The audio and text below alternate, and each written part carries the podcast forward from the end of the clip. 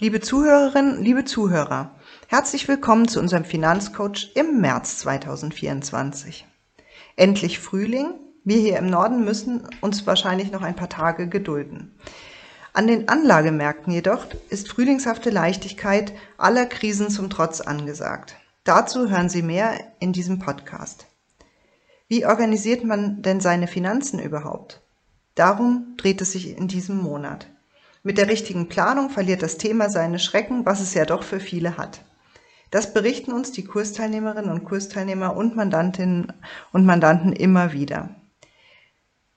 Wir wollen also in diesem Podcast dafür sorgen, dass Sie sich ein bisschen leichter tun mit der Ordnung Ihrer Finanzen. Auch möchten wir am Anfang noch auf unsere Basiswebinarreihe für Ihren Anlageerfolg hinweisen. Wir haben hier drei Webinare, einmal zum Thema Fonds und ETFs dann zur Nachhaltigkeit und zum Thema Immobilien. Das erste Webinar hat schon stattgefunden. Sie können aber die Aufzeichnungen buchen. Alle Infos dazu finden Sie auf unserer Homepage auf der Veranstaltungsseite. Und nun wünschen wir Ihnen erstmal beim Zuhören viel Spaß. Ihre Stefanie und Markus Köhn.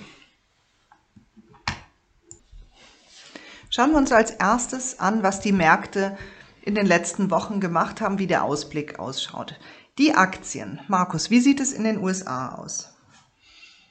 Ja, da haben wir das ständige Thema US-Zinssenkung, Senkung der Leitzinsen. Der Marktpreis da eine erste Senkung jetzt mit der Sitzung der US-Notenbank FED am 12. Juni ein. Möglicherweise ist das aber ein bisschen früh oder es wird sogar wieder über Zinserhöhungen diskutiert werden müssen. Denn die US-Wirtschaft läuft weiter besser, als man es im letzten Jahr erwartet hat und die dortigen Unternehmen liefen überraschend starke Geschäftszahlen.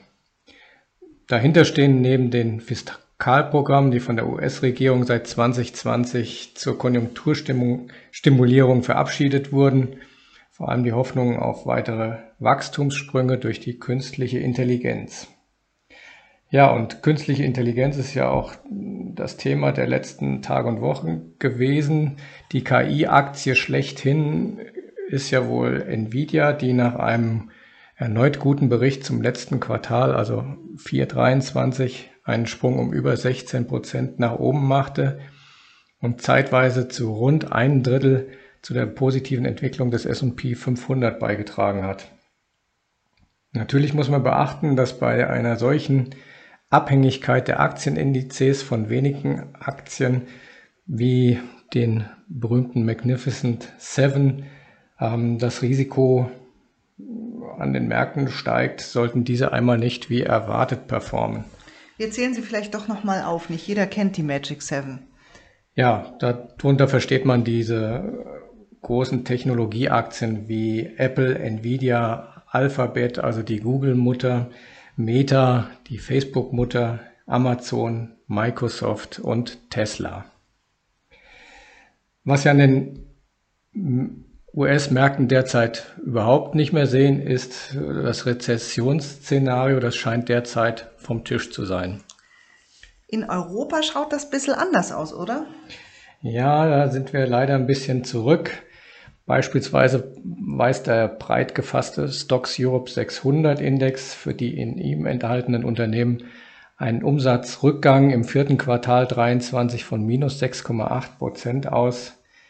Die Einkaufsmanager-Indizes in der Eurozone sind weiterhin relativ schwach. Ja, der Dienstleistungssektor, der hat gerade mal so diesen Marke von 50 erreicht, wo man sagt, alles Ab 50 ist ganz gut, da geht's aufwärts. Alles unter 50 ist eher so für eine trübe Konjunktur sprechend.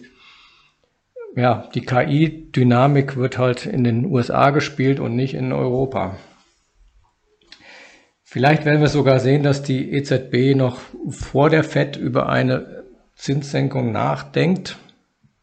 Allerdings haben wir natürlich in Europa auch die bisherigen Tarifabschlüsse, die für einen längeren Kosten- und damit Inflationsdruck sorgen könnten. Und die EZB hat ja gesagt, solange die Inflation nicht deutlich im Griff ist, wird sie keine Zinsen senken. Trotzdem lief es beim DAX nicht so schlecht bisher.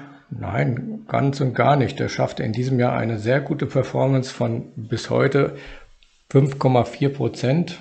Im Vergleich dazu waren die US-Indizes zwar ein bisschen besser, der S&P mit 6,9 und die Nasdaq mit 8,4, aber 5,4 Prozent in anderthalb Monaten oder in zwei Monaten ist ja jetzt auch kein so schlechtes Ergebnis. Und jetzt liegt der März vor uns, der saisonal ein doch ganz positiver Aktienmonat ist mit einer durchschnittlichen Performance von 0,8 Prozent. Wenn man jetzt auf den Dow Jones Index seit 1960 guckt, Allerdings haben wir in den USA ein Wahljahr und da war das in der Vergangenheit immer ein bisschen anders. Wahljahre sind immer was Besonderes.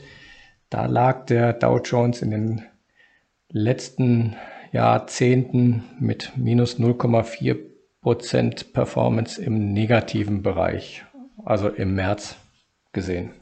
Und wenn wir jetzt uns die Charts anschauen, Sie können, die liebe Hörerinnen und Hörer können die natürlich nicht sehen, können aber gerne in die Printausgabe des Newsletters klicken. Wie schaut es dort aus mit den Trends? Ja, da sieht man, die Aufwärtstrends sind intakt. Also es geht zwar relativ steil nach oben, was immer so ein gewisses Risiko ist. Steile Aufwärtstrends können schneller brechen als gemächliche, aber noch sieht alles relativ positiv aus. Gut, das waren die Aktien. Kommen wir zum Erdöl.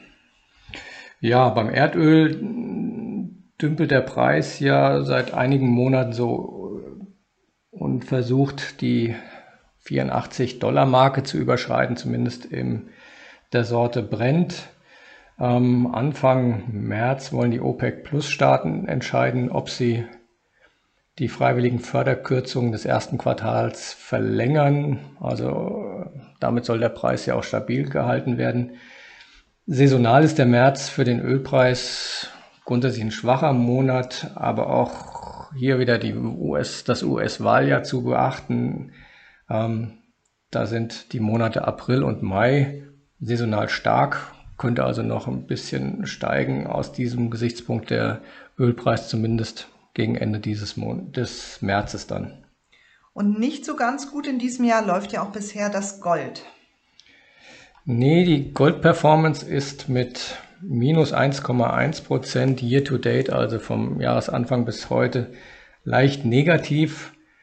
Ähm, das World Gold Council hat einen Bericht vor kurzem veröffentlicht und da stand drin, dass die Nachfrage nach physischem Gold in Deutschland ähm, in 2023 um 75 Prozent eingebrochen ist, von 185 auf 47 Tonnen. Global lag der Rückgang zwar nur bei 5%, aber man sieht, Gold ist derzeit nicht ganz so gefragt, zumindest bei Privatanlegern. Ist ja klar, aufgrund der gestiegenen Zinsen und höheren Renditen für Staatsanleihen ähm, gehen Anleger lieber den, in die Zinsanlagen statt in das unverzinste Gold. Aber die Zentralbanken, die kaufen. Die haben extrem stark gekauft, vor allem auch im letzten Jahr. Ihre Nachfrage wies da den zweithöchsten Wert seit Beginn der Aufzeichnungen aus. Daraus resultiert vermutlich auch, dass sich der Goldpreis weiterhin über der magischen 2000 Dollar Marke hält. Laut einer Sprecherin des World Gold Council könnten anhaltende Konflikte, Handelsspannungen und mehr als 60 Wahlen auf der ganzen Welt mit ungewissem Ausgang die Anleger allerdings dazu veranlassen, sich 2024 wieder vermehrt dem Gold zuzuwenden, da es als sicherer Hafen gilt und sich auch in der Vergangenheit bewährt hat. Nicht so als sicherer Hafen bekannt ist eine Anlageklasse, die wir hier nicht so oft besprechen, aber in diesem Monat ähm, einmal darauf hinweisen wollen, das ist Bitcoin. Bitcoin ist ja in den letzten Tagen nochmal riesig nach oben geschossen und hat seit Jahresbeginn bereits 41,6 Prozent zugelegt. Markus, im Sinne einer Anlageklasse, was, was gibt es zu berichten? Warum sind sie so stark gestiegen? Und ist das auch was für unsere Zuhörerinnen und Zuhörer? Ja, also Höchstkurs von 67.526 Dollar ist in Sichtweite. Bitcoin hat ja historisch immer wieder gezeigt, dass rasche An- und Abstiege zum Wesen des Bitcoins gehören. Ähm, ein Grund für den starken Aufwärtstrend könnte sein, dass die SEC, also die amerikanische Aufsichtsbehörde, am 11.01. Bitcoin-ETFs in den USA zugelassen hat. Seitdem verzeichnen die zehn zugelassenen Bitcoin-ETFs rege Zuflüsse.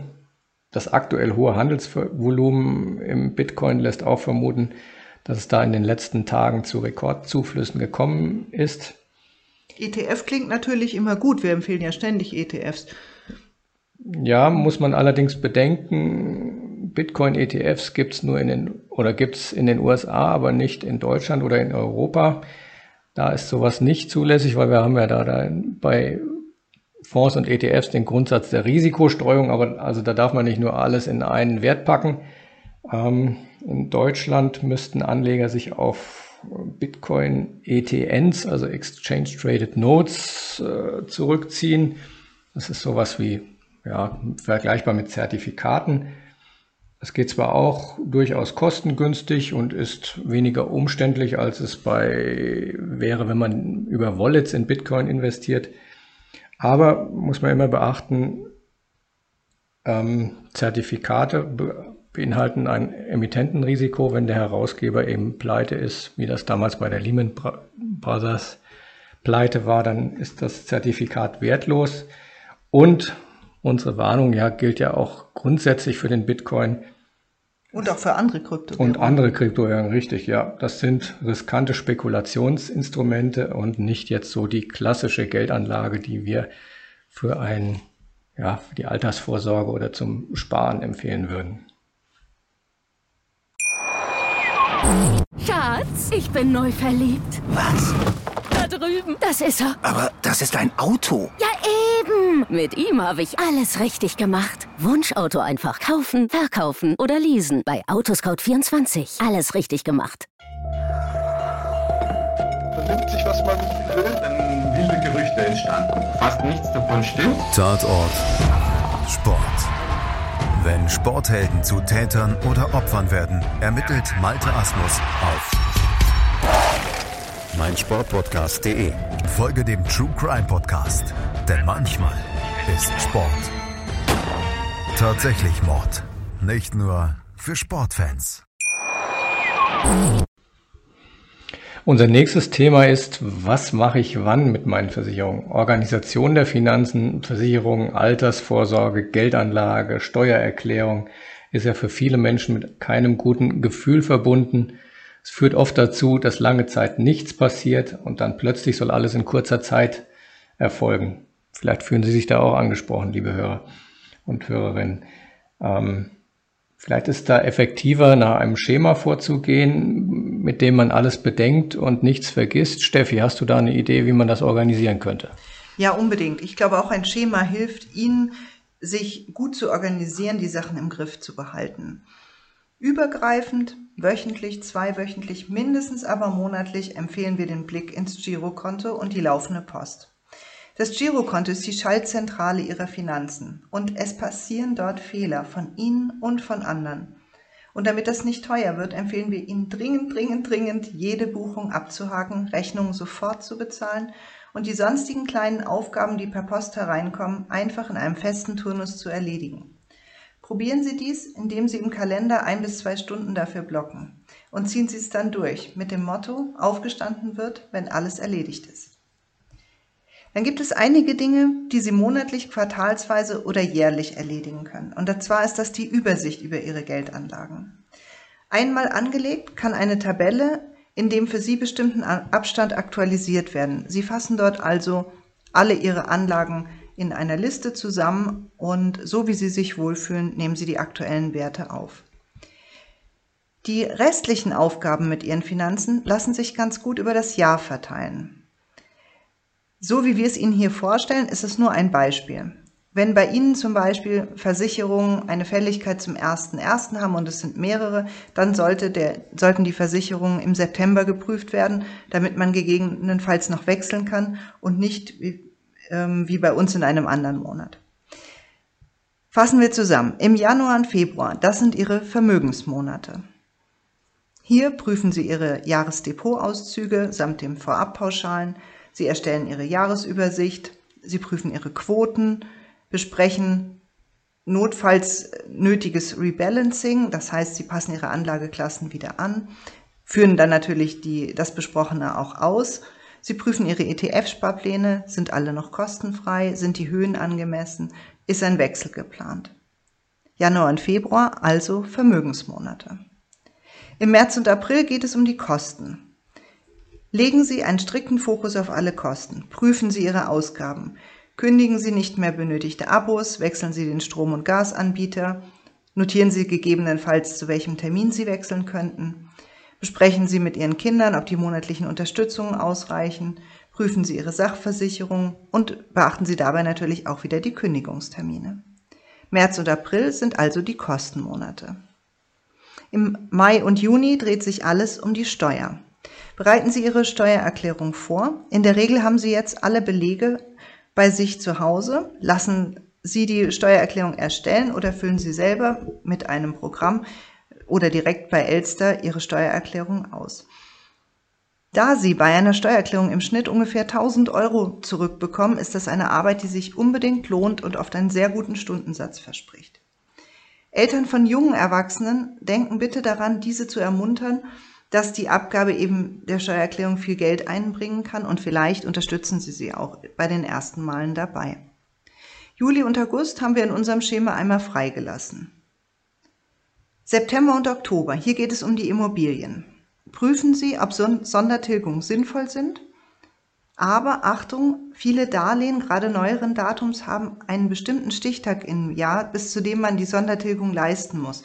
Beispielsweise ist das der Monat ähm, des Abschlusses des Darlehensvertrages. Sie können also nicht mehr frei im Jahr wählen, wann Sie Sondertilgungen machen. Ansonsten eignet sich der Herbst eigentlich besser eben für die Prüfung der Sondertilgung, weil man dann die Jahresausgaben schon kennt. Man weiß, ob man im Sommer irgendwelche Renovierungen, Gartengeschichten gemacht hat, die teuer waren. Man kennt einfach so die Finanzen des Jahres. Bewerten Sie in diesen Monaten auch Ihre Immobilien über die kostenfreien Immobilienportale um nicht den Blick dafür zu verlieren, was Ihre Immobilien wert sind. Prüfen Sie ebenfalls bei vermieteten Objekten, ob Mieterhöhungen möglich oder angeraten sind. September und Oktober, also die Immobilienmonate, und im November und Dezember haben wir jetzt Last, unsere Last-Minute-Monate. Haben Sie irgendwas vergessen? Ist ein Gutschein noch einzulösen bis Jahresende? Sind Einzahlungen für die Zulage wie Riester oder die Bausparprämie noch nicht erledigt? Fehlt die Steuererklärung der letzten vier Jahren oder eine davon? Sind Sondertilgungen offen? Vielleicht können Sie Krankenversicherungsbeiträge vorauszahlen, sozusagen aus steuerlichen Gründen. Das ist eine Empfehlung allerdings nur für Privatversicherte. All diese Punkte zu bedenken kann sehr viel Geld sparen und einbringen. In diesem Jahr haben wir ja unser Jubiläumsjahr, 25 Jahre private Finanzplanung Kühn und wir geben Ihnen in jedem Podcast so eine kleine Geschichte aus den letzten 25 Jahren mit. Vielleicht erinnern Sie sich noch an das Jahr 2012. Die Finanzkrise hatten wir gerade hinter uns gelassen, aber die Eurokrise war in vollem Gang. Griechenland, Zypern, einige Länder und Banken standen vor dem Abgrund. Im Hochsommer 2012 haben wir ein Seminar unter dem Titel Europa am Abgrund veranstaltet, live und in Farbe. An sechs Abenden, binnen zwei Wochen, haben wir fast 100 Menschen zu Gast im Brückenweg gehabt. Es war bis, unsere bis dahin erfolgreichste Veranstaltung. Wir waren auf der Terrasse wegen dem Hochsommer und unter dem Dach. Viele erinnern sich vielleicht noch an unsere berühmten Dachgeschossgespräche.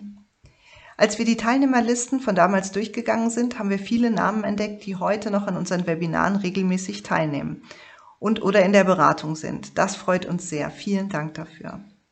Einmal haben wir dieses Webinar 2012 auch online veranstaltet. Wir hatten damals einen Anbieter, bei dem wir ein 15-Personen-Kontingent hatten. Es war das erste Online-Webinar, das ausgebucht war. Heute haben wir bei Zoom das 100-Personen-Kontingent. Präsenzveranstaltungen sind seit Corona rar geworden. Jeder kann halt online. Doch eins lässt sich festhalten. Den Dachgeschossgesprächen trauern wir immer noch etwas hinterher. Das war immer sehr schön. Mit den persönlichen Gesprächen im Anschluss, bei Getränken und manchmal auch bei kleinen Häppchen. Ja. Und wir möchten auf einen kleinen Fehler im letzten Newsletter hinweisen. Da hat sich ein, der Fehlerteufel betätigt. Ähm, wenn Sie mit einem Sparplan für den Ruhestand eine Summe von 286.000 Euro angespart haben, dann können Sie daraus bei 4% unterstellter Rendite monatlich leider nur 1.349 Euro über 30 Jahre entnehmen, statt der im letzten Newsletter oder im letzten Podcast genannten 4.375 Euro. Wir denken aber auch, der Betrag von knapp 1350 Euro wäre eine schöne Zusatzrente, die das Leben im Ruhestand auch deutlich versüßen könnte. In wenigen Tagen ist es wieder soweit. Wir reisen wieder in die Zukunft. Unser Zukunftsszenario 2034 startet am 8.3. Unser Thema in diesem Jahr ist das Klima und zwar nicht der Klimastress an sich, sondern Migrationsgrund Nummer 1 Klima. Schon 2023 sind wir mit einigen von Ihnen zehn Jahre in die Zukunft gereist. Wir sind in diesem Jahr schon eine große Gruppe, wir haben ja schon einen Aufruf gestartet, nehmen aber noch bis zum 2. März Bewerbungen entgegen. Das Zukunftsspiel ist kostenfrei. Besonders die Altersgruppe unter 50 ist noch etwas unterrepräsentiert. Insofern scheuen Sie sich nicht, sich zu bewerben, aber gerne egal in welchem Alter. Am 3.3. startet dann unsere WhatsApp-Gruppe und das Teilnehmerfeld ist dann definitiv geschlossen. Sie finden in der Printversion des Newsletters den Link zum Zukunftsspiel, wo Sie nochmal alles nachlesen können. Wir freuen uns auf Sie. Ja, oder auch einfach auf unserer Homepage unter ähm, den Veranstaltungen, da finden Sie auch den Reiter Zukunftsszenario. In Künscher Sache haben wir zwei Dinge zu vermelden. Das erste ist die Urlaubszeit. Vom 19.03. bis 28.03. ist unser Büro nicht besetzt. Wir antworten, sobald wir wieder da sind. Und dann gab es noch Erfreuliches zu berichten von der Zeitschrift Euro und dem Wettbewerb Finanzberater des Jahres. Ja, und zwar haben wir auch in diesem Jahr, also für das Jahr 2024, den Titel Finanzberater des Jahres Top 50 erhalten und ähm, ja, freuen uns natürlich sehr darüber. Seit 2004 haben wir uns bis auf ein paar Mal stets diesem Wettbewerb gestellt, je, jedes Jahr und immer hatten wir eigentlich Erfolg und lagen unter den Top-Finanzberatern. Auch dieses Mal haben wir wieder ein halbes Jahr lang ein gemischtes Depot geführt, haben dabei wenig Umschichtungen gemacht, um dem, was wir unseren Mandanten auch empfehlen, möglichst nahe zu kommen. Dazu haben wir uns durch vier Fragebögen gekämpft, die man in dieser Zeit beantworten muss. Und jeder musste Stegreiftests absolvieren. Das Wettbewerbsende war dann Anfang Dezember und im aktuellen Märzheft finden Sie uns nun in der Liste der Top-Finanzberater Deutschlands. Falls Sie die Pressemitteilung interessiert, finden Sie die auch auf unserer Homepage. Und last but not least kommen wir zu Das finden wir gut. Unser Thema in diesem Monat, unser Dankbarkeitsjournal. Ein kleiner Auszug. Endlich Frühling. Unseren aktuellen Finanzen im Griffkurs mit seinen Teilnehmerinnen. Ein Bierchen in der berühmten Westersteder Wunderbar.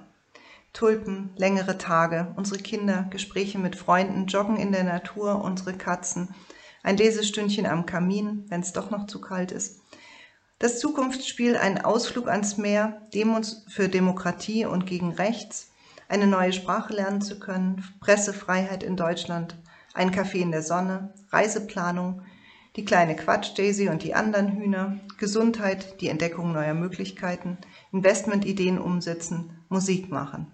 Und wofür sind Sie dankbar?